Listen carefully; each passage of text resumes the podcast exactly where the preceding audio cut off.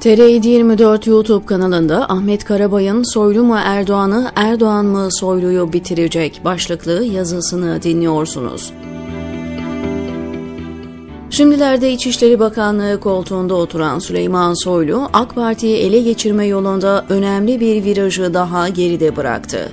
Görünen rakibi damat Berat Albayrak'ına da saldırdıktan sonra Abdülhamit Gül'ü de Adalet Bakanlığı'ndan uzaklaştırarak Numan Kurtulmuş'a bir çizik attı. Trabzon mitinginde yaşanan çocuk istismarı olayından sonra attığı çizikle asıl derin yarayı AK Parti Genel Başkanı Tayyip Erdoğan açmış oldu. Süleyman Soylu içinden çıkıp geldiği DYP ve liderliğini yaptığı Demokrat Parti'yi sırtındaki gömleği çıkarır gibi üzerinden attı. Bir bahaneyle istifa etti. Yakın geçmişteki bakanlık koltuğundan istifa ediyormuş gibi çıkışlarına bakarsanız bir bahaneyle ifadesinin ne kadar yerinde olduğunu görürsünüz. Mehmet Ağar'ın 2007'de DP liderliğinden ayrılmasından sonra olağanüstü kongrede genel başkanlığa aday olan Süleyman Soylu ancak 3. turda seçilebilmişti. DP lideri olarak iyi bir performans sergiledi ve partinin 2009'daki kongresinde 993 oydan 922'sini alarak yeniden seçildi. Kendisine bir hedef koydu. Delegeden aldığı güveni 2009 yerel seçimlerinden de alacağına dair partililere söz verdi. 2007 seçimlerinde ağır liderliğinde alınan %5,4 oyun altında kalırsa liderliği bırakacağını açıkladı. DP seçmenden ancak %4 oy alınca ben tanıdığınız siyasetçilerden değilim diyerek istifa etti.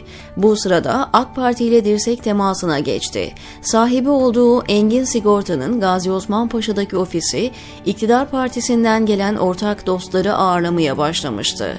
Genel başkan olduğu dönemlerde AKP'den tüyü bitmemiş yetimin hesabını sormazsam namerdim diyen Soylu artık dününü bir kenara bırakmaya hazırdı. Süleyman Soylu sürdürdüğü pazarlıklarda istediğini elde edemeyince 12 Haziran 2011 seçimlerinde AK Parti'den aday olmadı. Seçimlerde AK Parti %49.8 oy alınca da bu treni kaçırmamak gerektiğine karar verdi. Genel Başkan Erdoğan'ın daveti üzerine 5 Eylül 2012'de yapılan kongrede AK Parti'ye katıldı. Hemen ardından da partinin MKYK'sına seçildi. AK Parti'ye tepeden inen Soylu'nun geçmişte Erdoğan'a söyledikleri uzun süre gündemde tutuldu. O bedenini, siyasi tecrübesini ve polemikçi dilini kullanarak Erdoğan'ın önüne kendini kalkan yaparak bu saldırıları savuşturma yoluna gitti. Ancak milli görüş kökenli AK Partililer Soylu'nun parti içinde siyaset yapış tarzını hiç tutmadı. Onun bagajında farklı şeyler taşıdığına inandılar.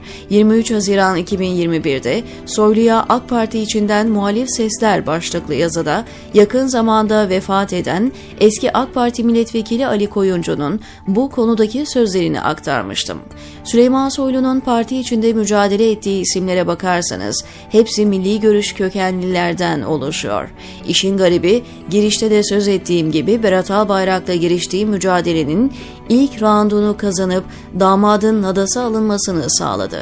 Ankara kulislerinde bir süredir tedavi gören eşinin yanında olabilmek için Abdülhamit Gül'ün Erdoğan'dan affını istediğine dair bilgiler dolaşıyor. Gül, eşinin yanında olmak için bakanlık koltuğunu bırakacak kadar vefalı mı bilmiyorum. Aile içi bağları bilecek kadar Gül'ü yakın tanımadım. Onu sadece siyasetçi kimliğiyle kamuya açık tarafını görüp takip ettim. Etkisiz eleman tarzında bir bakan olmasaydı muhalefetin gölge adalet bakanı gibi kendi bakanlığındaki aksaklıkları eleştirmez, düzeltirdi. Süleyman Soylu şimdi de Erdoğan'ın Trabzon mitinginde kürsüye çıkarıp Kemal Kılıçdaroğlu'na küfrettirdiği çocukla gündemde. Kalabalığın arasından tesadüfen çağrıldığı söylenen Beratcan Aksoy'un planlı çağrıldığı anlaşıldı. İşin arka plan hazırlayıcısının Süleyman Soylu olduğu ortaya çıktı.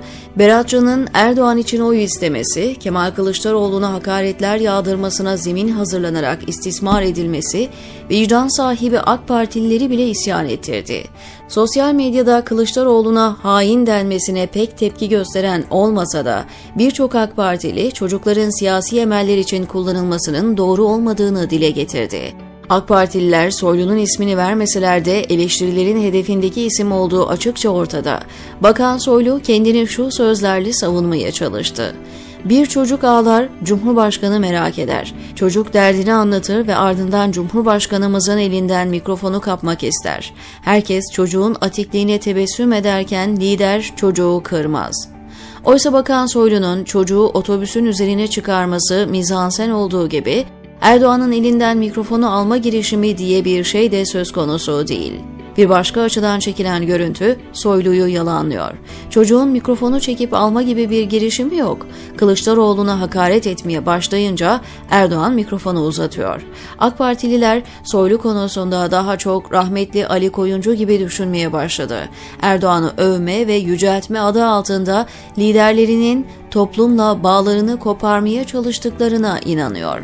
Soylu'nun parti içinde mücadele edeceği başka isim kalmadı. Şimdi MHP'nin de desteğini alarak Erdoğan'ı saf dışı bırakmaya ve AK Parti'yi tamamen ele geçirmeye sıra geldi.